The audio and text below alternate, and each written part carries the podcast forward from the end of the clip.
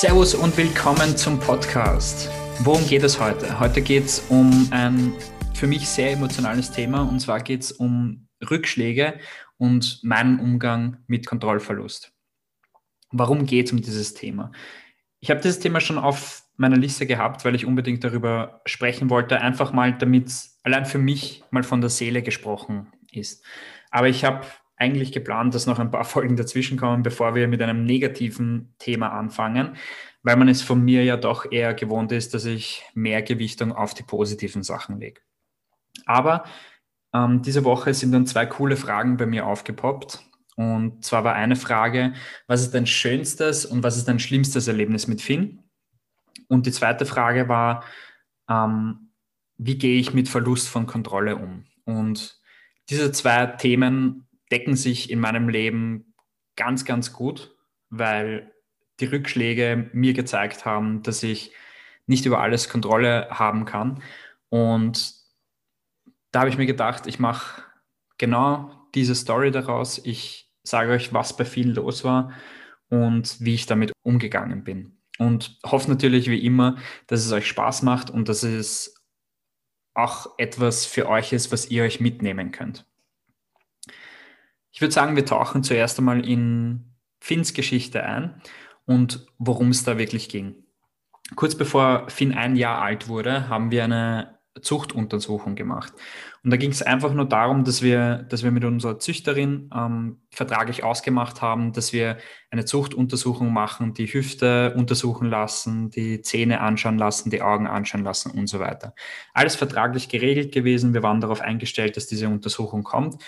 Und ähm, eigentlich ging es primär um die Hüfte, weil weil es natürlich für eine Zucht ganz, ganz wichtig ist, dass es nur gesunde Hunde sind und dass man das auch nächsten Käufern beziehungsweise ähm, neuen Hundebesitzern auch so vorlegen kann, dass die Würfe absolut kein Thema mit der Hüfte hatten. War ja bei uns genau dasselbe. Wir haben gesehen, dass die, dass die Würfe von dieser Züchterin eigentlich ähm, tolle Ergebnisse bei den Hüftuntersuchungen Hüftuntersuchungen gehabt haben und ähm, war deswegen natürlich auch mit ein Grund, warum wir uns für diese Zucht entschieden haben. Auf jeden Fall haben wir das gemacht. Es war ähm, ein stressiger Tag für den Finn, aber es ist eigentlich alles toll gelaufen. Und zu diesem Zeitpunkt, ähm, vielleicht ein kurzer Recap, hatte Finn absolut keine Probleme mit Hunden. Wir sind im Warteraum gesessen, während andere Hunde gebellt haben, sehr nervös waren, natürlich verletzte Hunde auch dabei gewesen. Und er hat die Zahnuntersuchung gehabt, die Augenuntersuchung gehabt und zum Schluss war dann die Hüftuntersuchung, wo er natürlich auch unter Narkose gelegt werden musste. Es ist alles ziemlich gut gelaufen. Die Kathi und ich sind dann noch einen Kaffee trinken gegangen während der, ähm, während der Untersuchung, haben dann auf den Finn gewartet, bis die Ergebnisse gekommen sind und haben noch so Späße gemacht. Na, mit den, mit den Eltern, mit, den, mit der Mutter, mit dem Vater wird er eine H D-freie Hüfte haben oder maximal H D A. Weil es natürlich ähm, bei uns nicht in den Gedanken war, dass da irgendwas passieren kann, weil die Genetik einfach so, so, so gut war. Und wir haben eben abgewartet. Der erste Rückschlag ist dann eigentlich gekommen, als die Tierärztin mit dem Finn noch halb unter Narkose, so wie man seine Hunde halt unter Narkose kennt, reingekommen ist in den Warteraum. Und das war ein ganz schlimmer Moment für mich, weil rückblickend haben, hätten die Kathi und ich das natürlich auch verhindern können, aber wir, wir waren damals noch nicht so erfahren und wir haben einfach ehrlich gesagt nicht daran gedacht, dass wir da schon vorher einschreiten können. Aber die Tierärztin ist in den Warteraum gekommen mit einem halb narkotisierten Hund. Der Finn hat sich überhaupt nicht ausgekannt, wo er gerade ist. Und sie ist mitten im Warteraum gestanden. Rund um ihn sind fünf, sechs Hunde gestanden, alle verletzt, alle mit irgendwelchen Problemen und haben auf einmal angefangen zu bellen, weil natürlich ein Hund in den Warteraum gekommen ist. Gespannte Leine auf dem Finn. Und der Finn hat das die ersten fünf, sechs Sekunden gar nicht mitbekommen, bis er durch den Warteraum durch war. Und irgendwann hast du, hat man so richtig gesehen, dass er, dass er ins Hier und Jetzt gekommen ist. Aufgrund seiner Narkose war er ja ein bisschen neben der Spur und hat dann angefangen, volles Rohr zurückzubellen, alles aufzustellen und war einfach total in der Aggression drin und hat einfach versucht, irgendwie rauszukommen aus der Situation. Es ist physisch nichts passiert in diesem Moment. Das ist das ganz, ganz Wichtige, ähm, was ich da auch mitgeben will. Es ist, es ist augenscheinlich in dem Moment nichts passiert, es waren nur bellende Hunde. Uns ist aber sofort mit den nächsten Metern aufgefallen, dass der Finn, das was er davor kein einziges Mal wirklich gemacht hat, andere Hunde an der Leine angebellt hat. Und auch da haben wir noch nicht darüber nachgedacht, ähm, sind ganz normal weitergegangen, ja okay, war jetzt ein Stress und haben nicht weiter darüber nachgedacht, was das sein könnte, sind weitergegangen und draußen hat uns dann ähm, eine Dame mit den Ergebnissen erwartet und da sind wir dann aus allen Wolken gefallen. Ähm, weil uns die Dame schon mit einem bisschen zusammengefallenen Gesicht gesagt hat, dass der Finn eine Hüftdysplasie auf der Stufe D hat, was so einer der schlimmsten Dinge ist, ähm, die man an der Hüfte dann haben kann. Zusätzlich hat er noch einen gefährlichen Übergangswirbel und das war alles sehr, sehr, sehr viel Information und sagen wir so, es gibt einfach schönere Dinge, die, die man sich vorstellen kann als sowas. Ja, wir sind die nächsten Tage dann ähm, weitergegangen. Es sind natürlich schwierige, schwierige Tage gewesen, weil du setzt dich dann mal hin, liest dir alles über Hüftdysplasie durch. Ähm, wir alle kennen das Internet. Jetzt hast du einen Hund zu Hause, der das hat und liest die schlimmsten Geschichten. Weißt, der ist nicht mal ein Jahr alt. Wie soll der jetzt sein Leben leben? Wir haben auch mit der Züchterin gesprochen. Auch die ist aus allen Wolken gefallen, weil es natürlich aus vier Würfen, also aus drei Würfen, keinen einzigen Hund gab, gab, der das gehabt hat. Und beim Finn ist das eben einfach passiert. Und natürlich sind wir total in Selbstmitleid versunken, weil es ist halt einfach nicht angenehm, diese Nachricht zu bekommen. Du hast einen Welpen, du hast einen sehr aktiven Welpen, du hast einen Hund, der ganz viel herumrennt, der Finn, der auch gerne rauf und runter springt überall. Und ja, wir haben in den ersten ein, zwei Wochen einfach nicht gewusst, was wir damit tun sollen, wie es jetzt weitergeht in unserem Leben und worauf wir achten müssen und, und, und. Zum Glück habe ich damals schon langsam mit der Hundetrainerausbildung begonnen und habe dieses Problem natürlich emotional auch mitgetragen und habe das besprochen mit den Trainern dort. Und dort habe ich schon ein bisschen so einen Rückhalt bekommen, den ich mir, den ich mir innerlich auch irgendwo gewünscht habe, weil ich glaube, drei von fünf Trainern haben mir gesagt, du, mach dir jetzt nicht so viel Sorgen, mein Hund hat das auch. Du kennst meinen Hund, der ist mittlerweile so und so viele Jahre alt. Wir haben keine Probleme gehabt. Du wirst auf einige Sachen aufpassen müssen, aber bitte hör auf zu glauben, dass es irgendein Todesurteil ist oder irgendwas. Und das ist aber ehrlich gesagt der Gedanke, den du hast, wenn du so eine, so eine Information bekommst. Wir kennen es von uns selber. Das muss jetzt keine, keine schwere Diagnose sein, die man bekommt. Es muss nur etwas schlimmer sein, was man sonst in seinem Leben nicht bekommt, eine etwas schlimmere Nachricht und man versinkt total und denkt an das Schlimmste. Und das ist das, der, der normale Ablauf, den wir da durchmachen. Und dieses Mitnehmen von den Leuten hat mir da wirklich, wirklich geholfen, ähm, dass ich gesagt habe, okay, ich versuche das mit anderen Augen zu sehen. Ich versuche zu sehen, dass es, dass der Finn ein super gesunder Hund eigentlich ist, augenscheinlich, keine Schmerzen hat, sich auch nicht so verhält, als hätte er Schmerzen und jetzt auch keine Fehlstellungen hat oder irgendwas und müssen einfach auf ein paar Dinge aufpassen. Und gesagt, getan, wir haben, wir haben uns alles angeschaut, wie planen wir jetzt unser Leben, wie geht's weiter. Wir haben zu der Zeit schon angefangen, unser Futter umzustellen, damit es auch da in eine andere Richtung geht. Irgendwo, es, irgendwo könnte ich schon sagen, es war schon irgendwo in uns drinnen, dass da vielleicht was sein könnte, wenn wir unseren Hund schon in die Richtung bringen. Aber so weit will ich jetzt gar nicht gehen. Wir waren einfach sehr interessiert an der Ernährung und wollten natürlich gleich alles, was der Hund braucht, von Anfang an geben. Das heißt, von der Ernährungsseite haben wir uns das alles angeschaut. Natürlich ähm, denkt man dann über Physiotherapie nach und solche Dinge. Aber das eigentlich Wichtigste, was ich auch für, ich, für mich immer sage, wie sieht dein Alltag jetzt eigentlich aus? Und das ist das, wo, worüber die Kathi und ich uns ganz, ganz viele Gedanken gemacht haben, weil einfach der Alltag das ist, was einen Hund gesund oder ungesund macht. Und es ist ja genauso wie bei uns Menschen, die Menge macht das Gift. Und die erste Überlegung, die wir hatten, war, dass unser Hund einfach keine Treppen mehr runterlaufen wird, auch nicht hochlaufen wird, wenn es nicht gerade sein, sein muss. Er wird nicht mehr von höheren ähm, Bänken runterspringen oder alles, was in die Richtung geht, die eine, was eine Belastung sein könnte für die, für die Hüfte, werden wir im Alltag jetzt einfach vermeiden und das wirklich aktiv vermeiden und nur in kontrollierten Situationen das zulassen, das Ganze. Und unsere Überlegung war es einfach, ähm, in dem Moment zu sagen, hey, wir haben uns jetzt zwei, drei Wochen in Selbstmitleid gesuhlt, auch das braucht man, wir alle kennen das, dass, man, dass wir das brauchen. Aber jetzt machen wir uns ans Werk und der erste Gedanke, an den wir uns festgehalten haben, haben, der erste positive Gedanke, war in dem Moment, hey, zum Glück haben wir diese Hüftuntersuchung gemacht. Zum Glück haben wir vertraglich festgelegt, dass wir eine Hüftuntersuchung haben machen müssen, weil was ist, wenn wir das erst in fünf, sechs, sieben, acht Jahren gewusst hätten, wenn das Problem schon da ist. Und so haben wir das gewusst mit zehn Monaten, dass der, was der Finn für eine Hüfte hat, noch ohne Probleme. Aber wir können den Alltag natürlich darauf ausbauen. Und so ist der Finn über die letzten zwei Jahre, ich kann es vielleicht an einer Hand abzählen, wie oft der Treppen runtergelaufen ist, wie oft er von wo runtergesprungen ist. Er hat angefangen, sehr viel zu schwimmen, um die Muskulatur einfach zu stärken.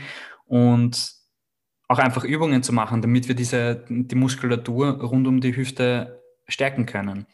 Und das hat mich dann extrem daran erinnert, wie es mir gegangen ist. Das war so der Punkt, wo ich mich zum ersten Mal wirklich mit Kontrollverlust auseinandergesetzt habe und mit Rückschlägen auseinandergesetzt habe. Damals habe ich nämlich einen Bandscheibenvorfall erlitten, und zwar ist das im Training passiert.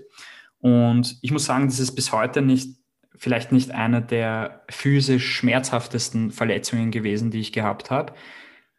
Aber psychisch war das eine ganz, ganz harte Zeit für mich, weil du einfach die Kontrolle über deinen Alltag verlierst. Weil das erste Mal, als ich gemerkt habe, okay, da kann irgendwas nicht stimmen, war, als ich eine zwanzig-Kilo-Scheibe in der Hand hatte, sie auf, das, ähm, auf, die halt, auf die Stange draufgeben wollte und ich gemerkt habe, wie auf einmal die Kraft nachlässt und ich diese zwanzig Kilo, diese zwanzig Kilo Scheibe nicht mehr halten kann. Und das nicht, weil ich keine Kraft mehr hatte, sondern weil es physisch nicht mehr für mich möglich war, meine Hände hochzuhalten. Und da habe ich gewusst, okay, das ist nicht nur eine leichte Verletzung, das ist nicht nur irgendein Krampf, das ist nicht nur irgendeine, irgendeine Prellung oder irgendwas, da passiert irgendwas mit den Nerven gerade. Und Tag für Tag habe ich immer mehr Schmerzen in, im linken Bein bekommen. Und so hat sich das eigentlich weitergeführt, dass ich schneller mal bei einem Punkt war, wo ich wirklich keine zweihundert Meter mehr gehen konnte, ohne mich danach hinzuhockeln, um die Bandscheibe zu entlasten.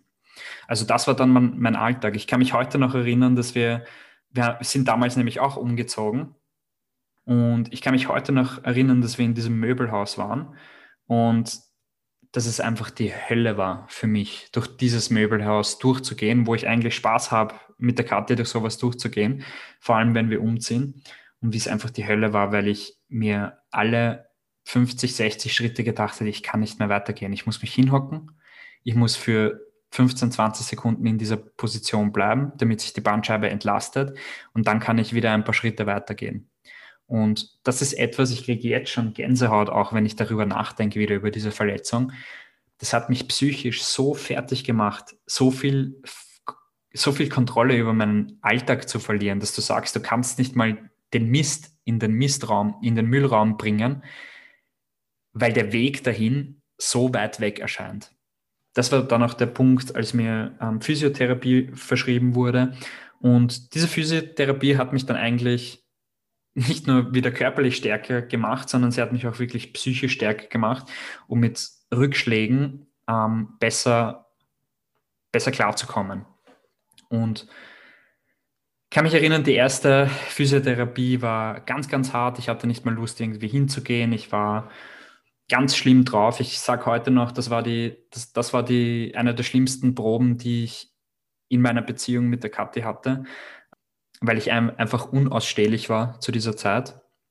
Und in der ersten Physio wollte ich auch gar nicht hingehen, und weil, weil mein Ziel einfach war, dass ich wieder trainieren will. Ich will wieder zurückkommen und trainieren.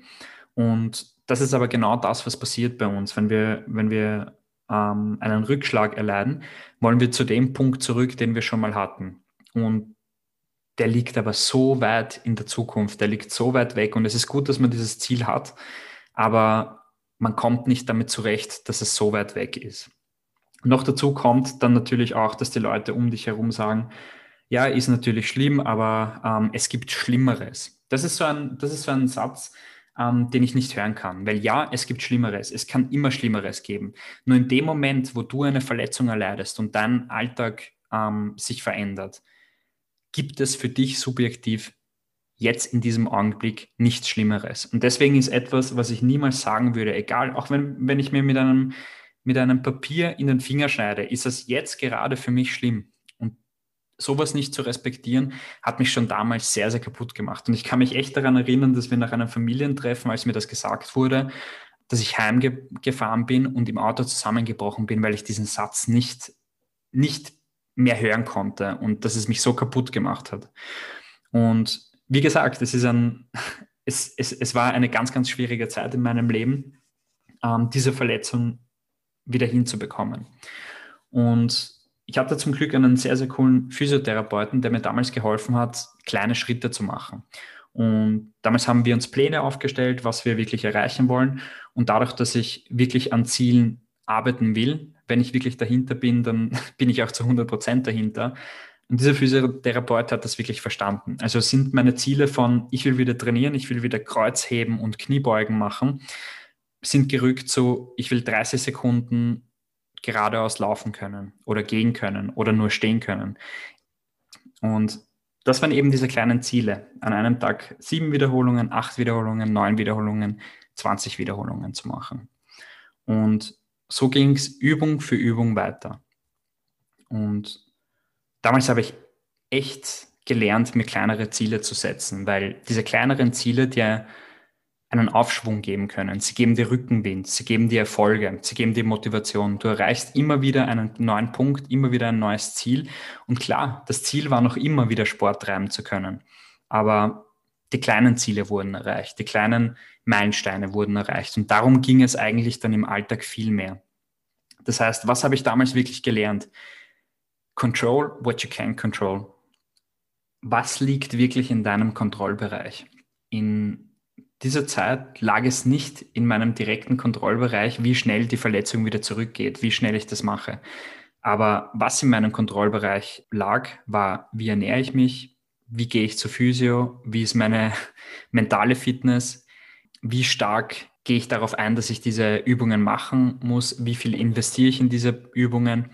Und all das zusammen hat mich dann wirklich dazu gebracht, dass ich sehr, sehr schnell wieder ins Training zurückgekommen bin und das Training auch wieder mit Vollgas starten konnte. Ich habe bis heute absolut keine Nachleiden mehr davon, außer dass ich, wenn ich sieben Stunden im Auto fahre, leichte Schmerzen im Bein spüre. Ähm, aber grundsätzlich kann ich alles normal trainieren. Ich habe die Muskulatur so aufbauen können, dass sie die Bandscheibe stärkt und ich habe keine weitere Behandlung mehr gebraucht. Das heißt, zu diesem Zeitpunkt war es nicht in meiner direkten Macht, darauf Einfluss zu nehmen, wie sich die Verletzung entwickeln wird. Ich habe nicht sagen können, ob ich für ein halbes Jahr, für zwei Jahre, für drei Jahre außer Gefecht sein werde. Was ich aber machen konnte, war Tag für Tag die Übungen zu tun, die ich von meinem Physiotherapeuten bekommen habe, ähm, mich gut zu ernähren, mich wirklich damit zu beschäftigen, dass es mir vom Kopf her gut geht, dass es mir mental gut geht. Und eigentlich war das so der Startschuss, wo ich wirklich in Richtung Motivation gegangen bin, wo, wo ich mich damit auseinandergesetzt habe, wo ich ganz, ganz viele Bücher über Stress und über Motivationen und über positives Denken gelesen habe und mich damit auseinandergesetzt habe, dass wir Menschen immer die Kontrolle verlieren können. Wir können immer in Situationen kommen, die wir nicht mehr kontrollieren können. Und das sogar, wenn wir davor alles richtig gemacht haben. Wir können heute mit unseren Hunden spazieren gehen und das beste Hundetraining der Welt gemacht haben. Und unser Hund ist super ähm, leinenführig und achtet auf alles, was wir sagen. Und wir sind auch zu hundert Prozent dabei, dass wir alles merken, was unser Hund uns anzeigt. Und trotzdem können noch immer schlimme Dinge passieren, die wir nicht verändern können. Für mich war es dann also ein Mix aus, es ist schlimm für mich, auch wenn es mich schlimmer hätte treffen können. Für mich war es auch ein Mix aus, was kann ich in meinem Alltag tun? Was kann ich wirklich kontrollieren, was tagtäglich bei mir passiert? Ich kann fünfhundert Prozent in den Kleinigkeiten geben, in diesen leichten Übungen, die nicht sehr anstrengend ausschauen. Ich kann Wiederholung für Wiederholung alles geben mit dem Gedanken, du wirst wieder gesund, du wirst wieder gesund. Und ich kann mich mental damit auseinandersetzen, dass ich nicht alles kontrollieren kann, was mir passiert. Aber ich kann kontrollieren, was in meinem Umfeld passiert. Ich kann kontrollieren, wie ich darüber nachdenke. Ich kann kontrollieren, wie ich damit umgehe, dass ich jetzt nicht mehr den Sport treiben kann, den ich liebe, aber trotzdem fünfhundert Prozent in dem geben kann, was ich eben machen kann. Und genau diese Verletzung, genau diese Zeit hat mir dann geholfen, mit Finns Hüftdysplasie genauso umzugehen. Ich kann diese Situationen nicht kontrollieren und es kann jederzeit sein, dass, dass diese Verletzung wirklich, wirklich schlimm wird. Aber ich kann ihm jeden Tag das beste Futter geben, das ich persönlich besorgen kann. Ich kann jeden Tag mit ihm Übungen machen, damit seine Muskulatur stärkt. Ich kann jeden Tag darauf aufpassen, unnötige Belastungen zu vermeiden. Und ich kann fünfhundert Prozent in dem Kontrollbereich geben, der mir eben zu Händen liegt. Und die Kathi hat das in einem Gespräch beim Gassigehen sehr, sehr schön gesagt. Du kannst deinen Berg nicht versetzen, aber du kannst trainieren. Du kannst das richtige Bes- Equipment besorgen. Und genau das ist es eigentlich. Ich kann diesen Berg nicht versetzen. Ich kann ihn nicht kleiner machen. Ich kann den Weg mir nicht damit erleichtern, dass ich sage, warum ist der Berg jetzt, warum ist der Aufstieg jetzt nicht leichter für mich? Ich kann aber dafür trainieren. Ich kann dr- dafür trainieren, dass mir der Aufstieg leichter fällt. Ich kann mir das richtige Equipment dazu besorgen und ich kann mich mental darauf vorbereiten, dass es schwierig wird. Die Perspektive ändert ganz, ganz viel an dieser Art und Weise. Vielleicht wird euch jetzt auch ganz, ganz klar, warum es sowas gibt wie den Mindset Monday oder den Celebrate Successes Sunday. Genau deswegen, damit ich mich jede Woche daran erinnere, dass es ganz wichtig ist, die Perspektive zu behalten. Und ja, wir können diese Tage haben, wo es uns nicht gut geht, wo wir wirklich alles negativ se- sehen. Ich bin einer der größten Pessimisten, aber ich habe das zur Seite geschoben, weil ich viel mehr Gewicht auf das Positive lege. Und genau das ist das, was wir eigentlich im Hundetraining dann auch machen. Genau das ist das, was wir in der Kommunikation zu unseren Hunden auch machen. Und genau so sage ich heute, Finns Hüftdysplasie ist mehr Segen, als es Fluch für uns war. Weil wir wissen jetzt, wie wir mit ihm umgehen. Wir wissen ganz genau, ähm, was für ein Problem er hat. Und in einer Welt, in der wir viele Sachen nicht kontrollieren können, weil wir sie einfach nicht wissen, ist Finns Erkrankung etwas, was wir jetzt zu einem ganz, ganz großen Teil selbst in der Hand haben, weil wir wissen, dass diese Fehlbildung existiert und wir wissen ganz genau, wie wir damit umgehen können in unserem, in unserem Alltag. Das Einzige, was ich euch wirklich mitgeben will mit diesem Podcast, ist Folgendes. Kontrolliere das, was du kontrollieren kannst. Jeden Tag, jede Sekunde. Und alles andere folgt darauf. Wenn du wirklich versuchst, das zu kontrollieren, was du wirklich kontrollieren kannst, anstatt dir zu wünschen, dass Dinge, die du nicht kontrollieren kannst, in eine andere Richtung verlaufen, wird sich dein Leben ganz, ganz schnell in eine andere Richtung bewegen. Das heißt, das ist das, was ich euch mit diesem Podcast eigentlich heute mitgeben wollte.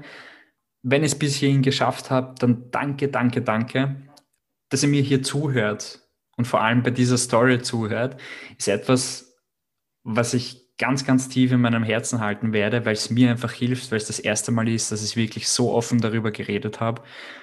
Ich hoffe, ihr könnt euch was mitnehmen dadurch. Ich hoffe, ihr könnt die nächsten Rückschläge oder wenn ihr jetzt gerade in, einem, in einer schlimmen Situation seid, könnt ihr ein bisschen was davon mitnehmen. Jeder von uns hat sein Päckchen mit, mitzutragen und subjektiv darf dieses Päckchen auch für jeden das Schwerste in seinem Leben sein. Es ist nichts dabei, nicht die schlimmste Diagnose des Lebens zu bekommen, sondern es reicht auch, wenn man sowas Banales wie einen Bandscheibenvorfall wie ich hat. Es darf schlimm sein. Es darf runterziehen. Was es nicht darf, ist dein Leben zu bestimmen. Du bestimmst dein Leben, du bestimmst deinen Kontrollbereich. Control what you can control. Schöne Woche euch allen und wir hören uns beim nächsten Mal.